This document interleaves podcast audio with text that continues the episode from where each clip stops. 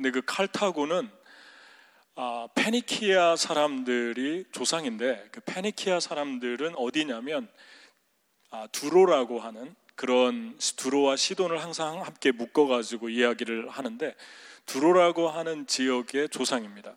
근데 그 두로와 시돈에서 건너와서 지중해를 건너와서 북아리, 북아프리카 튀니지에 칼타고를 세웠는데 그 두로라고 하는 시돈이라고 하는 곳은 성경에서 이스라엘의 6대 왕이었던 아합이 부인을 맞이했는데 그 시돈의 딸, 왕의 딸을 맞이해서 처음으로 우상숭배를 시작한 곳이 바로 두로와 시돈에서 시작이 됐죠. 그래서 이세벨이 들어와서 처음에 처음으로 바알과 아세라 신상을 도입했는데 우상 숭배의 죄에 빠지게 했죠. 근데 그 바알과 아세라 신의 큰 죄 중에 하나는 아이들을 인신 제사를 드리는 거였어요. 어린 영아 애들을 신께 제물로 바치는 그런 끔찍한 죄를 짓는 것이 아세라와 그리고 아, 그 바알 신인데 그 신을 섬겼던 뿌리가 되는 조상이 바로 두로와 시돈입니다. 페니키아 족속들. 제가 튀니지의 칼타고에 갔을 때 그 2만 5천 명의 어린아이들 유아를 제 인신제사를 드렸던 곳에 갔는데 비석들이 있고 그 현장이 있고 거기를 사진으로 이렇게 찍었던 그 얼마 전에 갔다 왔죠. 아, 그런 것들을 좀 찍어가지고 왔거든요. 그러니까 정말 거기 들어가면서부터 좀 분위기도 좀 별로고 또 아주 그 생각만 해도 정말 끔찍한 그런 장소 아니겠어요? 그러한 곳이 바로 두로인데 이 두로가 아 이제 왜 제가 이 얘기를 먼저 시작하냐면 이 두로에 바울이 지금 도착했다는 것입니다.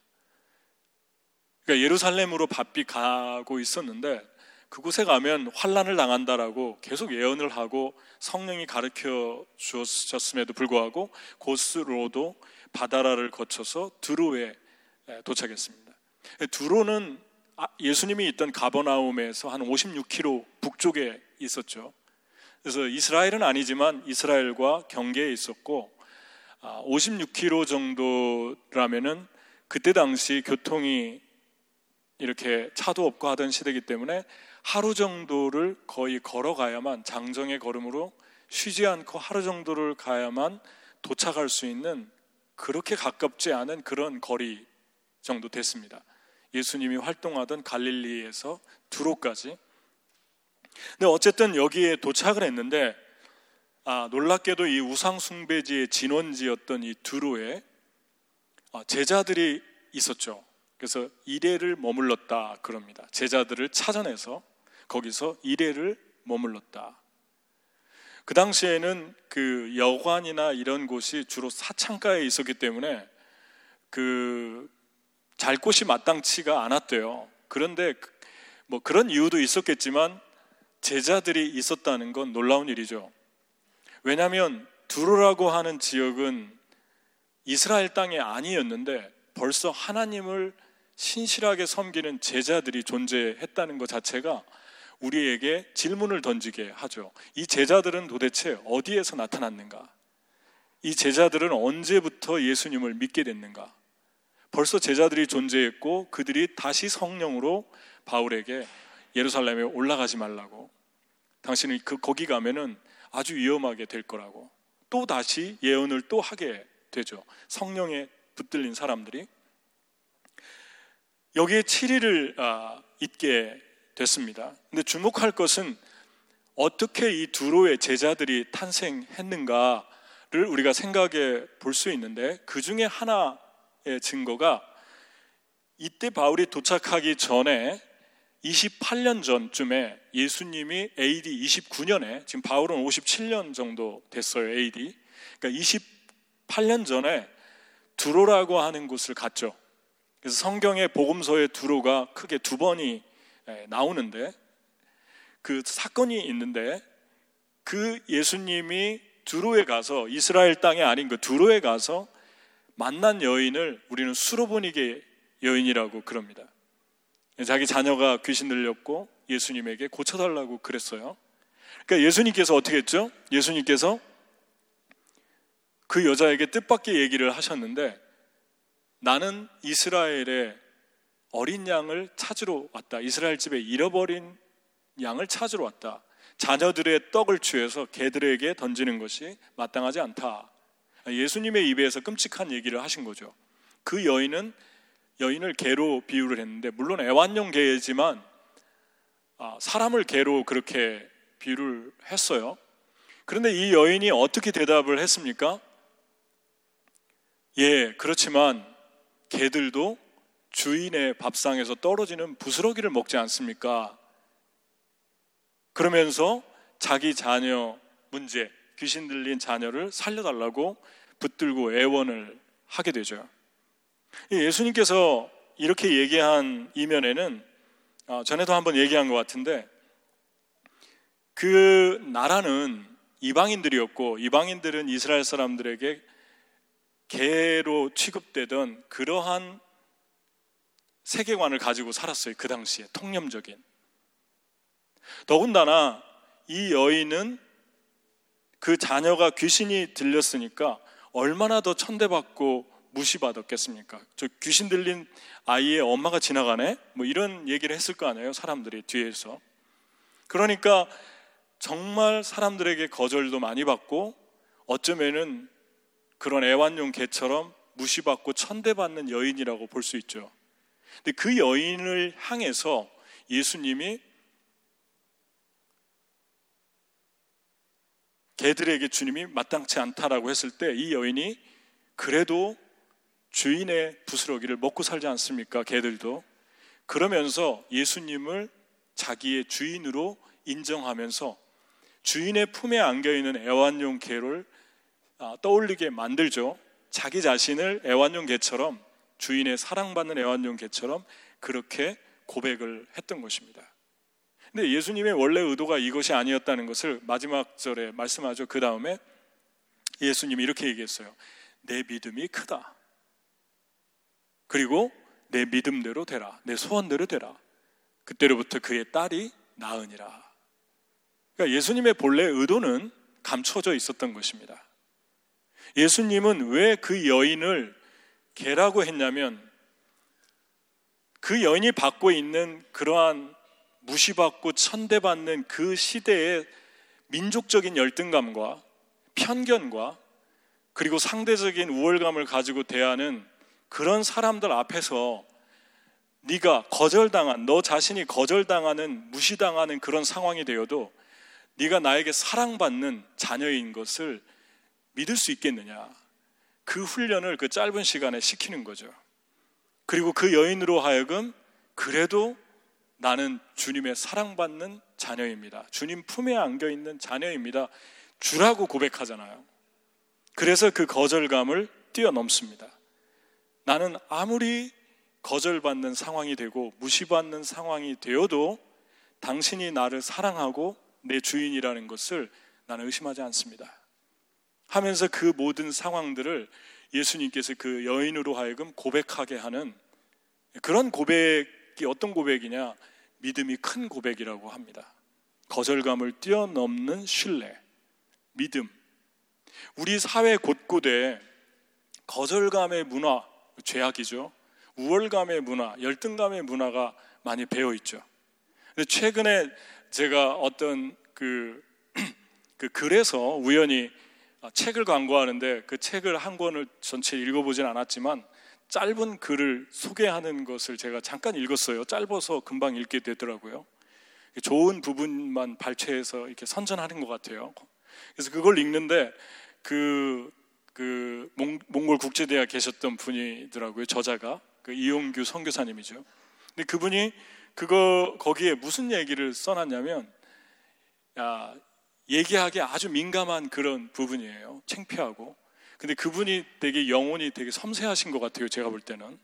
근데 뭐라고 써놨냐면 제가 은혜가 됐어요. 뭐라고 써놨냐면 아, 본인이 어떻게 여행을 하다가 아내와 딸을인가요? 자녀를 데리고 일본에 들렸는데 일본에 가서 영어, 영어로 굳이 그 아이에게 말할 필요가 없었는데 아이가 한국말도 하고 근데 자기가 영어로 계속 아이한테 얘기를 했대요. 그러니까 옆에 있던 아내가 왜 자꾸 영어로 하냐고 그냥 한국말로 하라고 그래가지고 자기가 좀 창피해가지고 내가 왜 영어로 했을까 하고 깊이 반성을 해봤대요. 묵상을 해봤대요. 그랬더니 영어에 대한 열등감, 그 나라, 이 나라 와서 이 미국에서 공부하고 또 공부하면서 겪었던 그 언어가 잘 안 돼서 힘들었던 거 그런 것들을 느끼면서 그 열등감 속에 자기 자신을 계속 showing up 하려고 하는 show up 하려고 하는 자기 자신을 그, 렇게 해서 자꾸 드러내려고 하는 그 심리가 그 밑에 깔려 있다는 걸 발견했다는 거죠. 그러면서 그분이 강조한 말이 우리는 치유받아야 된다. 우리는 우리 자신의 내면에 이러한 아, 여러 가지 그 복잡 미묘하게 깔려 있는 그 뿌리들을 주님께 가지고 나가야 된다. 여러분, 민족이 뭐고 피부가 뭐고 언어가 뭐길래 사람들은 왜 우월감을 가질까요? 왜 쓸데없는 열등감을 가질까요? 한국 사람이 영어 못하는 거는 당연한 거예요. 그거는 죄도 아니고 못난 것도 아니고 그건 당연한 거예요. 잘하는 사람들이 좀 이상한 사람들이에요. 안 그렇습니까? 얼마나 떳떳합니까? 그거 뭐 조금 하면 또 할 수 있어요. 물론 필요가 있어서 한다면 괜찮죠. 아무런 문제될 게 없죠. 이 부분에 대해서. 제가 이분의 글을 보면서 그 짧은 기간에, 짧은 시간에, 아, 영혼이 참 되게 섬세하다. 그리고 하나님 앞에서 참 진실하게 살려고 하는구나. 하나님께 나갈 때 이 여인처럼 자녀들의 떡을 취해서 개들에게 주는 것이 마땅치 않다 할 때 생각하고 그리고 그럼에도 주님, 당신은 나의 주님입니다.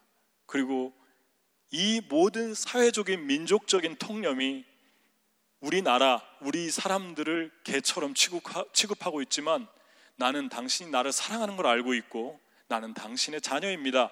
라고 그것을 거부하면서 거슬려 올라가는 난 사랑받고 있습니다. 라고 하는 대답을 주님이 받아내고 싶었던 거예요. 왜냐하면 두로와 시돈이라고 하는 땅 자체는 우상숭배의 근원지였고 그 땅에 흐르고 있는 그 끔찍하고 잔인한 영들이 지배하는 그러한 땅이지 않습니까? 그러니까 웬만큼 강하게 훈련하지 않으면 견뎌낼 수가 없겠죠. 그러니까 주님이 그 여인을 아주 짧은 시간에 강하게 훈련하고 그의 내면에 깔려 있는 열등감을 제거시키며 그리고 그 영혼 안에서 하나님이 사랑받고 있는 그 확신을 아주 분명하게 도장처럼 찍어 주신 거죠. 여러분의 삶 속에서 받고 있는 거절감, 여러분이 느끼고 있는 아, 감정들, 특별히 여러분이 어떤 건가 사람들에게 뭔가를 계속 보여주면서 살려고 하는 프로브 하려고 하는 그것을 가지고 파고 들어가면 그 밑에 여러분도 깜짝 놀라는 동기가 숨어 있을 수 있습니다.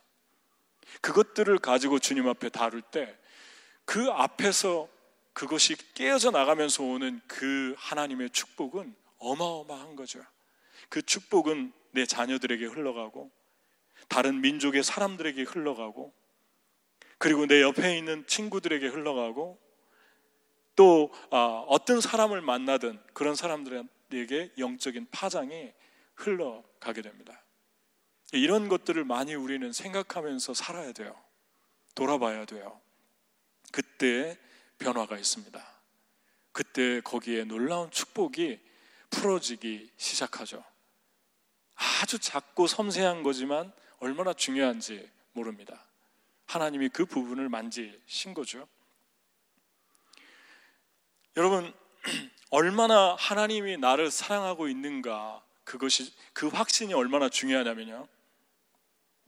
여러분이 하나님의 나를 버린 것 같은, 하나님이 나를 거절하는 것 같은 그런 상황이 되었을 때, 그런 때라도 나는 주님의 사랑받는 사람입니다. 주님은 나의 주님이고 나는 주님의 자녀입니다. 그리고 주님의 품에 있습니다. 라고 하는 고백이 얼마나 중요한지 모르죠. 여러분이 주님을 따르면서 그럴 때가 있지 않습니까? 주님이 나를 잊으신 것 같고, 내 모든 상황이 나를 거절하는 것 같고, 나를 작게 만드는 것 같고, 그럴 때 나는 과연 어떠한 반응을 하고 사는가? 나의, 나의 믿음은 어떤 것인가? 내가 하나님을 어떻게 생각하고 있는가를 적나라하게 보여주지 않습니까? 이거에 대해서 중요성에 대해서 많은 그리스도인들이 하나님이 자신을 사랑한다고 고백은 하는데 조금만 어렵거나 조금만 편해지면 하나님의 사랑에 대한 확신을 그냥 잊고 살, 살던가 아니면 그냥 쓰레기통에 넣고 사, 살아가는 거죠. 무시하고. 조금 어려우면 나는 하나님 사랑하지 않는 것 같아. 조금 편해지고 좋아지면 예, 하나님 사랑 필요 없습니다. 하나님 사랑 안 해도 나 사랑해 줄 돈도 있고 나 사랑해 줄 사람도 많고 그런 망각을 우리가 너무 쉽게 하면서 살아가죠. 기독교 작가 필립 얀 씨가 제가 야고보서를 말씀을 전할 때 처음 첫 회에 1장 1절부터 시작했을 때 그때 제가 이 이야기를 했는데 조금 더 더해서 제가 좀 다시 한번 하려고 그래요. 톨스토이와 도스토옙스키를 비교했는데 이 톨스토이 여러분 잘 아는 작가잖아요. 도스토옙스키도 아주 유명한 작가고 아, 이 천재적인 작가들이죠. 그래서 이 사람에게 많은 영감도 받고 하나님에 대한 이야기를 많이 썼는데 톨스토이의 약한 부분을 나눴죠. 톨스토이는 예수님이 어떤 부자에게 자신의 모든 소유를 팔고 다 가난한 사람에게 나눠주고 나를 따르라라는 대목을 읽고 그 당시에 고통받던 민중, 농노들을 위해서 자기의 재산을 다 팔아 나눠줬고 그들이 신던 신발, 입던 옷을 입고 농사를 짓는 그러한 삶의 변화를 가져왔어요. 성경대로 살고 싶어서. 그리고 자기의 습관들, 자기 자신에게 적용하면서 규칙들을 정했는데, 말씀에 기초한 규칙들을 정했는데, 고기를 안 먹고, 술을 안 먹고, 그 다음에 사냥 안 하고, 흡연 안 하고, 이 네 가지 규칙을 정했어요. 또 한 번은 그 필리비 안시가 그런 얘기도 했는데, 좀 뭐, 뭐 얘기하기 좀 그렇지만, 좀 실감나게 하기 위해서, 아내와 방을 같이 쓰지 않고 거룩하게 살기 위해서 서약을 하고 따로 지내는 기간이 있었는데 그것도 실패하고 16명의 아이를 낳는 그 엄청난 일들이 일어나게 됐대요. 너무 많이 났죠? 근데 하여튼 아, 이 이야기를 하면서 이 톨스토이 비평 작가들이 톨스토이에 대해서 이 처참한 실패에 대해서 뭐라고 썼냐면 그에게는 순수한 온기라고는 눈꽃만큼도 없다. 친처, 어, 아내가 표현한 말이에요. 친절도 마음에서 우러나는 게 아니다. 그저 자기가 원칙으로 정한 것이기 때문에 행할 뿐. 그의 전기를 보면 그가 물동이를 지고 가는 일꾼들을 도와준 내용이 나오는데 하지만 정작 32년 동안 산 아내에게는 단 한 번도 휴식을 준 적이 없으며 자기 아이에게 물 한 컵 준 적이 없고 아내가 조금이라도 쉴 수 있도록 아이의 침대 곁에서 단 5분이라도 아이를 지켜봐 준 적이 없었다. 그 사실은 아무도 모를 것이다. 그랬어요. 톨스토이는 하나님의 말씀을 자기에게 엄격하게 적용하면서 규칙을 세우고 살았는데 결국 자기 자신의 위선적인 삶에 대해서 계속적인 정제감을 가졌고 자살을 여러 번 시도해, 시도하는 바람에 밧줄이나 또 여러 가지 총이나 계속 치워놔야 됐대요. 톨스토이 주변에서 자꾸 죽으려고 하니까 그 자유가 없는 거예요. 이렇게 멋지게 다른 사람이 볼 때는 사는데 내면에서는 자유가 없는 거예요. 사랑받는다는 느낌도 모르는 거죠. 결국은 기차역에서 어느 시골의 기차역에서 불황아처럼 살다가 죽어갔답니다. 그게 톨스토이의 생애예요. 근데 도스토옙스키는 톨스토이보다 톨스토이는 아주 밝은 소설을 썼는데 도스토옙스키의 그 소설을 여러분도 읽어봤겠지만 되게 우물하고 어둡대요. 그런데 이 사람은 니콜라이 1세의 그 왕을 죽이려고 하다가 그 모임에 그 단체, 암살 단체에 들어갔다가 발각돼서 체포됐는데 사형받기 직전에 왕의 특사로 풀려났어요. 방아쇠를 당기기 직전에 기적같이 풀려났는데 시베리아로 유형을 가게 되죠. 시베리아로 가는데 그 기차 안에서 어떤 여인이 성경책 한 권을 전해줬고 그 성경책을 다 읽었어요. 그리고 그 시베리아에서 살인자, 강도, 도둑 아주 그 밑바닥의 사람들과 같이 생활을 하면서 인간 내면에 존재하는 악을 보았습니다. 그러면서 죄와 벌 같은 그런 책을 쓰잖아요. 그런데 이 사람에게서 발견한 필립 얀 씨의 이 사람에게서 발견한 모습은 그의 글에는 항상 인간의 힘으로는 도저히 인간 자신의 힘으로는 도저히 선해질 수 없고 바뀔 수 없다. 오직 하나님의 사랑과 은혜만이 인간을 바꿀 수 있다. 그 이야기가 흐르고 있다는 거죠. 그래서 그거에 대해서 계속 쓰고 있는데 제가 죄와벌의 그 책을 읽으면서 아주 그 흥미로운 대목 하나를 발견했는데 노스토예프스키의 그 심리를 다 보여주는 것 같아요. 주인공이 한 노파를 아주 고약하고 수전노고 모든 사람에게 욕을 얻어먹던 한 노파를 죽이죠. 전당포 노파를 그 할머니를. 그러니까 할머니는 여동생 이복 여동생이 있는데 항상 그 아이를 구박하고 그리고 아주 구두쇠고 모든 동네 사람들이 싫어했던 할머니죠. 죽였는데 나중에 한 몸을 파는 가난 때문에 몸을 파는 소냐라는 아이와 소녀와 사랑에 빠졌는데 소냐가 물어보죠 집요하게 왜 죽였냐고 물어보니까 첫 번째 이렇게 대답해요. 그 노파는 세상의 벌레 같은 존재다. 이 같은 존재다. 나는 나폴레옹처럼 영웅이다. 왜냐하면 그를 정의의 이름으로 심판했기 때문에. 그래서 죽였다고 그럽니다. 또 물어 계속 물어보죠. 그러니까 두 번째 좀 더 진심으로 다가가고 있는데 두 번째는 뭐라고 말을 바꿨냐면 사실은 엄마 동생이 나 때문에 고생하면서 학비를 대는데 내가 그것 때문에 죽였다. 노파에 돈이 탐이 나서 죽였다. 그럽니다. 또 계속 물어보니까 세 번째 진심을 얘기했죠. 그게 뭐냐면 나는 나 자신을 증오한다. 그리고 나는 나 자신을 이 같은 존재로 여긴다. 그래서 결국 노파를 죽인 게 아니라 나를 죽였다. 그래요. 제가 하는 말의 요점이 이것입니다. 하나님의 사랑받음에 대한 확신, 용서받음에 대한 확신. 어떤 상황 속에서도 하나님 나를 사랑하고 내가 하나님의 품에 안겨 있는 자녀라고 하는 확신이 없다면은 우리는 우리 자신을 증오하게 되고 우리 자신을 증오하는 삶은 어떻게 가장 두드러지냐면 사랑하는 옆에 있는 사람을 가장 힘들고 어렵게 괴롭히는 삶으로 나타납니다. 자녀를 괴롭히고 아내를 괴롭히고 남편을 괴롭히고 그래서 계속해서 고통을 준다는 건요. 잘난 척하고 의시되는데 그 내면에 들어가 보면은 그 자신에 대한 처절한 증오가 그 내면에 깔려 있는 거예요. 자신을 사랑하지도 못하거니와 자신에 대해 존귀하게 보지도 못하는 거죠. 그러니까 막 사는 거예요.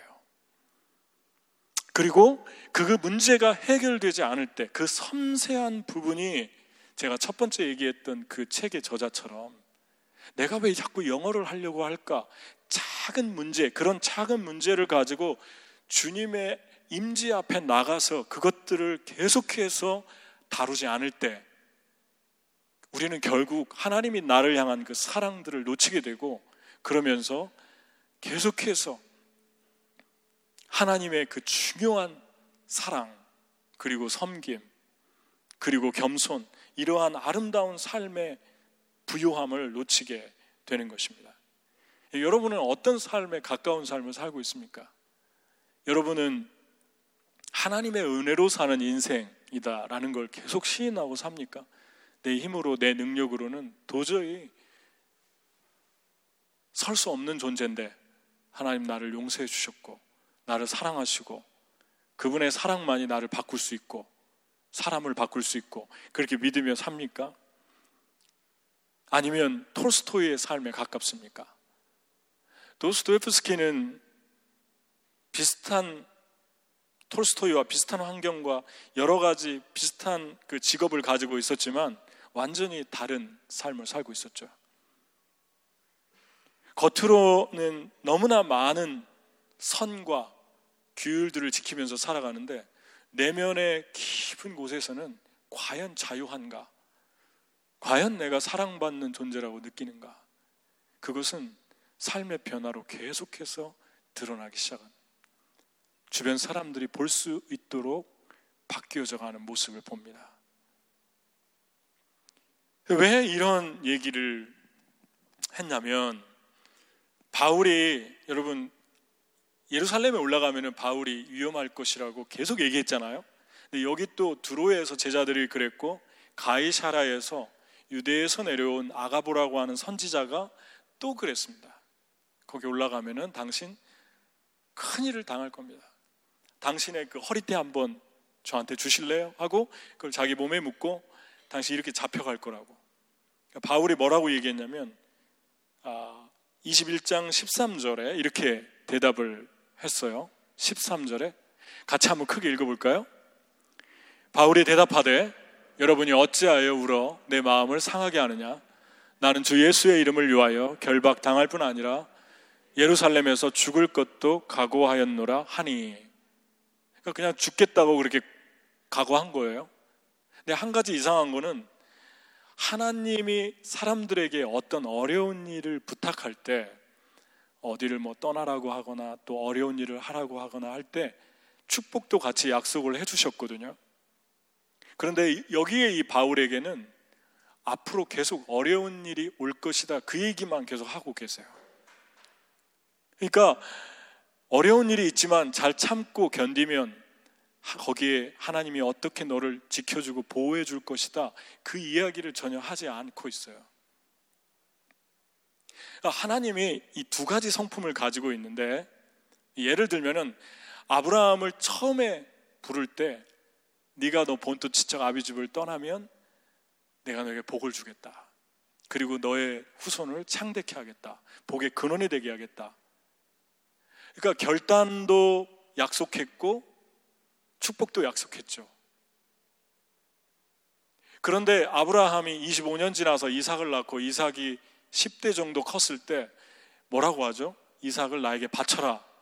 그런데 그냥 그 얘기만 하고 아무런 축복도 얘기하지 않아요. 그냥 가만 놔두세요. 어려운 일만 시킨 거예요.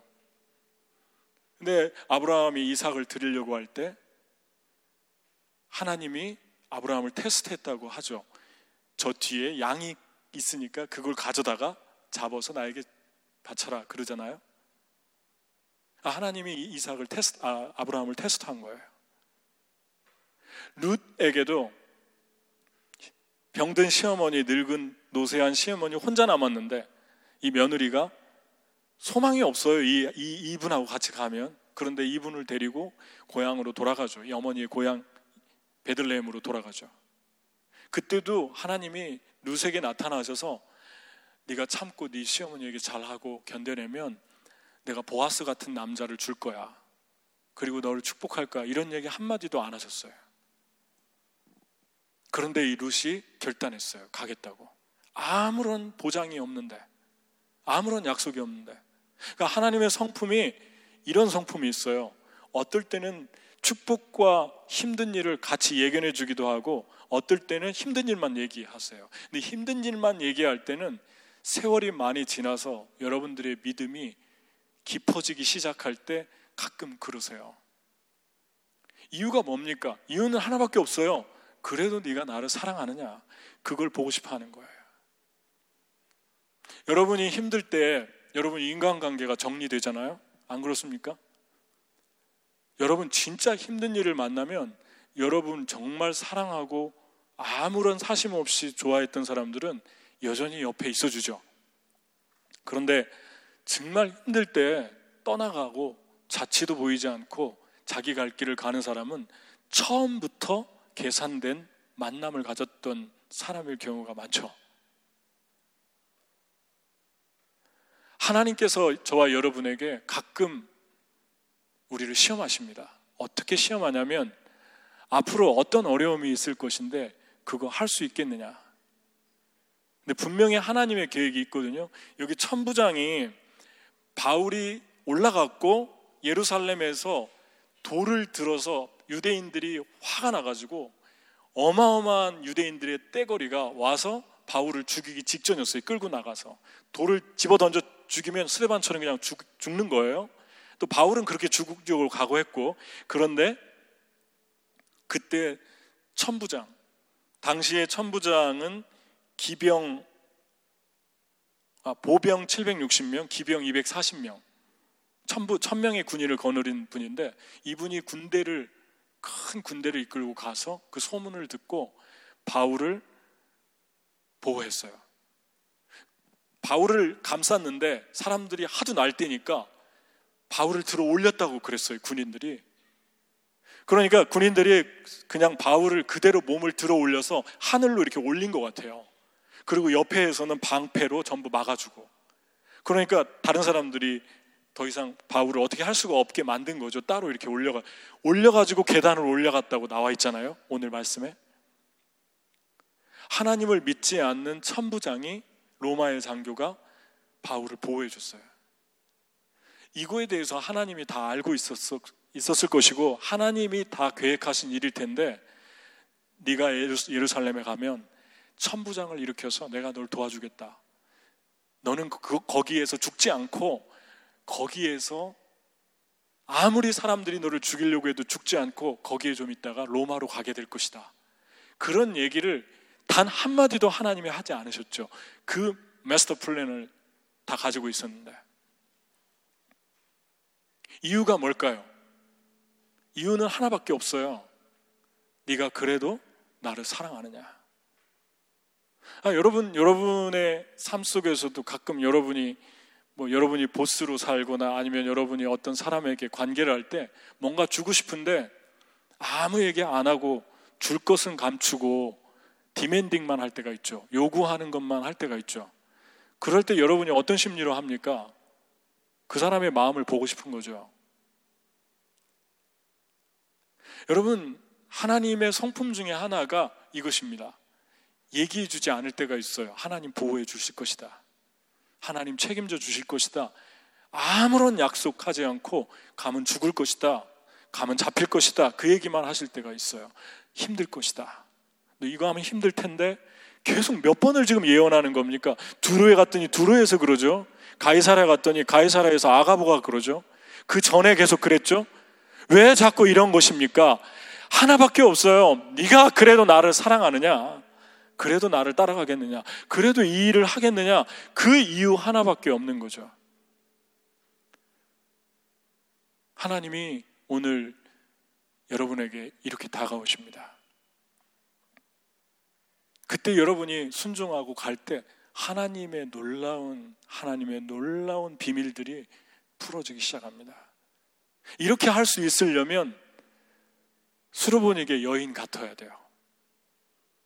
도무지 하나님이 보이지 않는데 하나님에게 버림받은 것 같은데 하나님이 나를 잊으신 것 같은데 하나님 나를 거절하는 것 같은데 개라고 하는 것처럼 그렇게 거절하고 하는 것 같은데 그럼에도 하나님 나는 하나, 하나님 내 주인입니다. 나는 주님이 나를 거절하면 갈 데가 없습니다. 주님이 나의 전부입니다. 라고 고백하는 사람들이 이렇게 사랑할 수 있죠. 이렇게 사랑받는다고 사랑하는 사람들이 확신 있는 사람들이 앞에 보장이 없이 주님이 아무 얘기를 대책 없는 대책 세우는 얘기를 안 해주실 때도 주님을 따를 수가 있죠. 여러분은 그렇게 세상에서 살고 있습니까? 여러분이 가야 할 예루살렘은 어디입니까? 하나님이 여러분에게 아무런 약속도 안 하면서 요구하는 그 요구가 혹시 있습니까? 그걸 여러분이 순종하고 간다면 여러분은 두로의 학교를 졸업한 사람, 주로 두로의 학교를 통과하고 있는 사람들이에요. 우리의 삶에 두로의 학교가 이제 두로. 자녀들의 떡을 취해서 개에게 줌이 마땅하지 않다. 그래도 이렇게 나를 거절하는 것 같은 상황인데도 나는 압니다. 하나님 나를 얼마나 사랑하는가.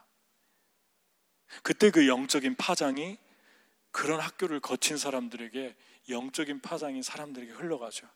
소금의 맛을 내기 시작하죠. 빛이 되기 시작하죠. 그런 분들이 있는 곳에는 그 잔잔한 영향력이 흘러가죠. 대단한 사람으로 눈에 띄지도 않는데 그 사람의 존재 자체로만도 그냥 향기가 나죠. 그래서 그런 사람은 있었으면 좋겠죠. 옆에 계속 있어줬으면 좋겠죠. 대단한 일을 안 해도 그냥 너무 아름답죠.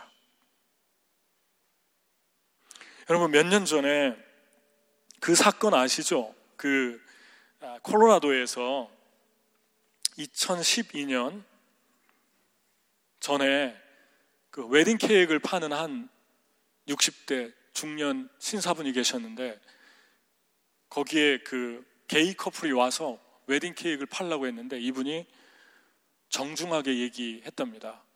내가 당신들한테 다른 케이크는 다 팔 수 있는데 내 케이크, 내가 만든 이 예술적인 케이크, 나의 예술이 당신들의 동성연애하는 사람들의 결혼식장에 가는 거, 그 케이크는 못 만들겠다. 그렇게 얘기했어요. 그러니까 이분이 막무가내로 못 만든다는 게 아니에요. 안 판다는 게 아니었어요. 그 케이크만은 내가 팔 수가 없다. 난 크리스찬이다. 그리고 이분들이 나가서 이분이 또 그런 얘기도 했어요. 할로윈이나 난잡한 문화에 들어가는 케이크는 나는 지금까지 팔지 않았습니다. 그러니까 이 사람들이 화를 내고 나가서 고소했고 콜로라도 법정에서 세 번씩이나 이 게이 커플을 들어줬어요. 그래서 이분의 비즈니스 40%를 잃었어요. 그 웨딩 케이크 사업은 접어야 했어요. 하루 아침에 문을 닫은 거예요. 수입이 들어오는 그 비즈니스를. 그랬는데 이분이 콜로라도에서 자꾸 법정에서 그렇게 하니까 대법원에 항소를 했고 그 워싱턴 DC에서 1년에 들어오는 그 법적인 그 서류, 그 항소 어필하는 게 몇 천 건씩 되는데 그 중에 100개를 뽑는데요. 근데 그 100개 안에 이분의 항소가 뽑혔어요. 이것 자체가 기적이죠. 그래서 이분이 자기의 상황들을 이야기했고 얘기했는데 지난 2017년 12월 5일 날 법정에서 이제 싸웠고 그 결과가 내년 6월에 나온다고 그래요. 온 국민이 다 지켜보고 있고 전 세계가 다 알게 됐어요. 이 평범하게 살던 한 사람이 평생 그냥 누군가도 모르게 케이크점을 하, 다가 그냥 살다가 그냥 이제 삶을 마감할, 은퇴할 그런 분에게 엄청난 시련이죠. 모든 사람들이 다 자기를 지켜보니까 얼마나 부담스럽겠습니까? 그런데 이 분에게 두 가지가 같이 따라왔대요. 계속 협박하면서 죽인다고 하는 협박 전화나 이런 것들이 계속 들려오고 또 한쪽에서는 많은 사람들이 위로하고 격려하고 그리고 같이 서주고 같이 싸워주고 격려하는 사람들이 있답니다. 근데 그 법원 그 로이어가 변호사가 ADF에 있는 한 여자 크리스찬 목사님의 딸인데 그분이 이분의 번호를 맡게 됐는데 ADF가 뭐냐면 Alliance Defense Fund라고 하는 단체인데 크리스천 로펌이라고 그래요. 근데 알고 보니까 우리 교회 나라에서 못 쓰게 할 때 학교 예배당으로 못 쓰게 할 때 함께 싸워줬던 신문에도 나온 분이 있잖아요. 로렌스라고 하는 변호사가 있어요. 그분 휴가 휴가 때에도 제가 전화하잖아요. 그럼 휴가 가다가도 제 전화를 받고 친절하게 몇 분 동안 안내해주고 저한테 지난번에도 그랬거든요. 재작년인가 휴가 가다가 전화 받았는데 갑자기 이 여러 가지로 건물을 쓰는데 뭐 힘들어지고 있다 하니까 Public Advocate 하는 분이 있는데 그분한테 한번 연락해 보라고. 언제 연락할까요? 그러니까 성령의 기름 부음, 성령의 신호가 있을 때 연락하라고. 변호사가 목사님 같아요. 너무 너무 너무 겸손하고 너무 신실하고 알바니 옛날에 우리 갔지 않습니까? 거기서 만났어요, 이분. 그분이 소속되어 있는 단체래요. Alliance Defense Fund라는 그 ADF라는 거기에서 또 이분의 변호를 서주겠다고 크리스티나는 그 여자분이 신실한 목사님의 딸이 변호를 하는데 이번에 대통령이 또 한 사람을 보냈대요. 최고의 실력을 가진 변호사, 대통령 밑에서 하는 변호사 가서 변호해 주라고 보냈다고 합니다. 제가 여기서 말하고 싶은 거는 이분은 자기가 만든 그 예술 작품이 크리스찬 예술가로서 안 좋은 데 들어가고 난잡한 데 들어가는 게 싫다는 거죠. 그러면 그걸 존중해 줘야 되는 거 아닙니까? 그건 반드시 한 사람의 개인적인 그 인종차별도 아니고 또 사람들을 업신여기는 것도 아니잖아요. 자기가 가지고 있는 예술적인 작품이 그런데 들어가는 게 싫다고 하면 인정해 줘야 되고 존중해 줘야 되는데 그 부분에 대해서 분노하고 협박하는 그러한 고통을 겪고 있죠. 40%의 비즈니스를 잃었죠. 하나님을 따르면서 저와 여러분이 이 세상에 타협하지 않고 살아가려고 할 때 많은 대가를 지불하게 되죠. 그런데 그런 길을 걸어갈 수 있는 사람들은 두로의 학교를 졸업한 사람만이 가능합니다. 두로의 학교를 거쳐간 사람들, 주님이 나를 사랑하십니다. 그리고 나는 내 인생의 앞길이 보장되어 있지 않아도 나는 주님을 따라갈 것입니다. 약속이 없어도 주님이 나를 축복한다는 약속이 없어도 이 어려운 일이 주님이 나에게 원하는 일이라면 하겠습니다. 나는 제가 볼 때는 이 케이크 장사 하시는 이 분을 하나님이 그냥 사용하시는 것 같아요. 모든 사람들이 보고 영감을 얻고 따라가게 그 발자취를 따라가게 하는 샘플로 삼는 것 같아요. 전 되게 기대됩니다. 어떻게 판결이 날지. 그때 학교를 쓸 때도 거의 못 쓴다고 판결이 났는데 막판에 뒤집어졌죠. 이틀 남겨놓고. 그래서 우리 교회는 찾다가 찾다 못 찾아서 가만히 주저앉고 있었는데 믿음으로 주저앉았는지 하여튼 가만히 앉아 있었는데 그냥 썼잖아요, 우리는. 기적이 일어났죠, 마지막 순간에. 그때 이런 분들이 싸웠어요. 로렌스 같은 신실한 하나님의 세상 속에 박혀져 있는 사람들. 저는 여러분이 하나님의 말씀대로 살고, 저와 여러분이 하나님의 말씀대로 살면서 불이익을 당하고, 그리고 아무런 보장이 없는 것 같은 좁은 길을 걸어갈 때도 주님 나와 함께 하시고, 나를 들어 올리실 것이고, 나를 번쩍 보호해서 들어 올리실 것이고 들어 올리지 않아도 나는 괜찮습니다. 나는 주님을 사랑합니다. 라고 고백할 수 있는 그런 견고한 그리스도인으로 세워지기를 축복합니다. 하나님 여러분이 가기 원하시는 예루살렘은 어디입니까? 그리고 여러분은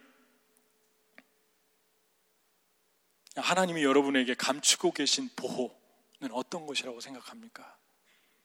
십자가만 얘기하고 면류관 얘기하지 않았는데 그 감추고 있는 면류관은 어떤 거라고 생각합니까?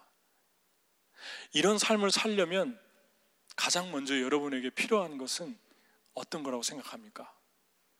우리 같이 기도하겠습니다. 이 시간에 우리 함께 하나님께 우리 기도하면서 하나님 저와 여러분에게 감추어진 보호 그리고 하나님의 계획을 가지고 계십니다. 그런데 그 감추어진 보호와 계획 속에서 살면서 나는 종종 아, 정말 거절감도 느끼고 하나님에게 사람에게 환경에게 그런 삶을 살 때가 많이 있습니다. 근데 주님이 오늘 이 말씀을 통해서 아, 주님이 우리에게 도전하십니다. 너는 나를 신뢰하느냐? 너는 수로보내게 여인처럼 100% 네가 거절받고 무시받는 상황 가운데 있어도 나를 사랑하느냐? 내가 너를 사랑하고 있고 너를 보고 있고 너를 번쩍 들어 올릴 것을 믿느냐? 내가 너를 강하게 하고 있음을 믿느냐? 내가 너를 다시 만들고 있음을 믿느냐? 주님이 그 말씀을 지금 우리에게 주시고 있습니다. 같이 기도하겠습니다. 하나님 내가 주님을 사랑하기를 원합니다. 두로보, 수로보니게 여인처럼 고백하기를 원합니다. 주님을 따르기를 원합니다. 우리 같이 기도하면서 나가도록 하겠습니다. 하나님 아버지 감사합니다. 저희들 사랑해 주시고 오늘 이 자리에 있게 하시고 또 하나님께 나올 수 있도록 은혜를 주셔서 감사합니다. 저희들이 계속해서 주님을 따르고 십자가를 지고 또 주님의 길을 걸어갈 수 있도록 하나님 도와주시기를 간절히 기도하고 나옵나이다.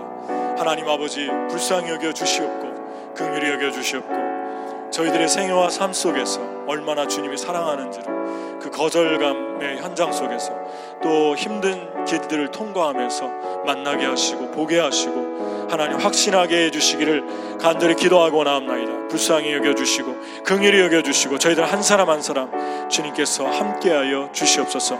하나님 한 영혼 영혼들을 축복하여 주시고 오직 주님만을 따르며 주님만을 선포하며 나갈 수 있도록 인도하여 주시옵소서. 아버지 하나님 감사합니다.